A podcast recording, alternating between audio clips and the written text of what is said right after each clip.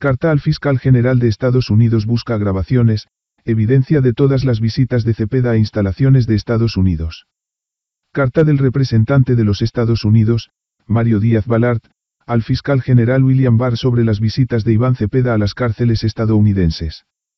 El representante de los Estados Unidos, Mario Díaz Balart, solicitó hoy la asistencia del Departamento de Justicia para investigar las visitas del senador colombiano Iván Cepeda a las cárceles federales de Estados Unidos para presuntamente presionar a los reclusos para que incriminen falsamente al expresidente Álvaro Uribe en procesos judiciales colombianos.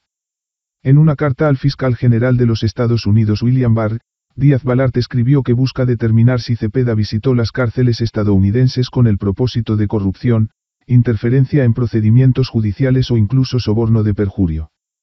Díaz Balart citó el testimonio reportado del ex paramilitar capturado Juan Carlos Sierra Ramírez, alias el Tusou, quien denunció los esfuerzos de Cepeda en 2009 para obtener presuntamente falso testimonio contra Uribe a cambio de asilo en Suiza.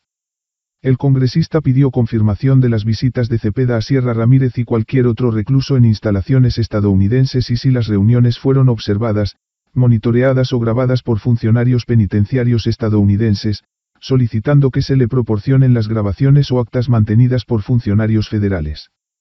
El congresista, que forma parte del Comité de Asignaciones de la Cámara de Representantes de los Estados Unidos, señaló la importancia de procesar a los paramilitares y sospechosos de tráfico de drogas por delitos estadounidenses como un aspecto clave de la cooperación bilateral, y que las acusaciones en torno a Cepeda plantean graves preocupaciones que podrían tener graves ramificaciones relación entre Estados Unidos y Colombia. El expresidente Uribe lleva más de dos meses detenido sin cargos en Colombia como parte de un caso de motivación política impulsado por Cepeda, el principal aliado de las FARC en ese país.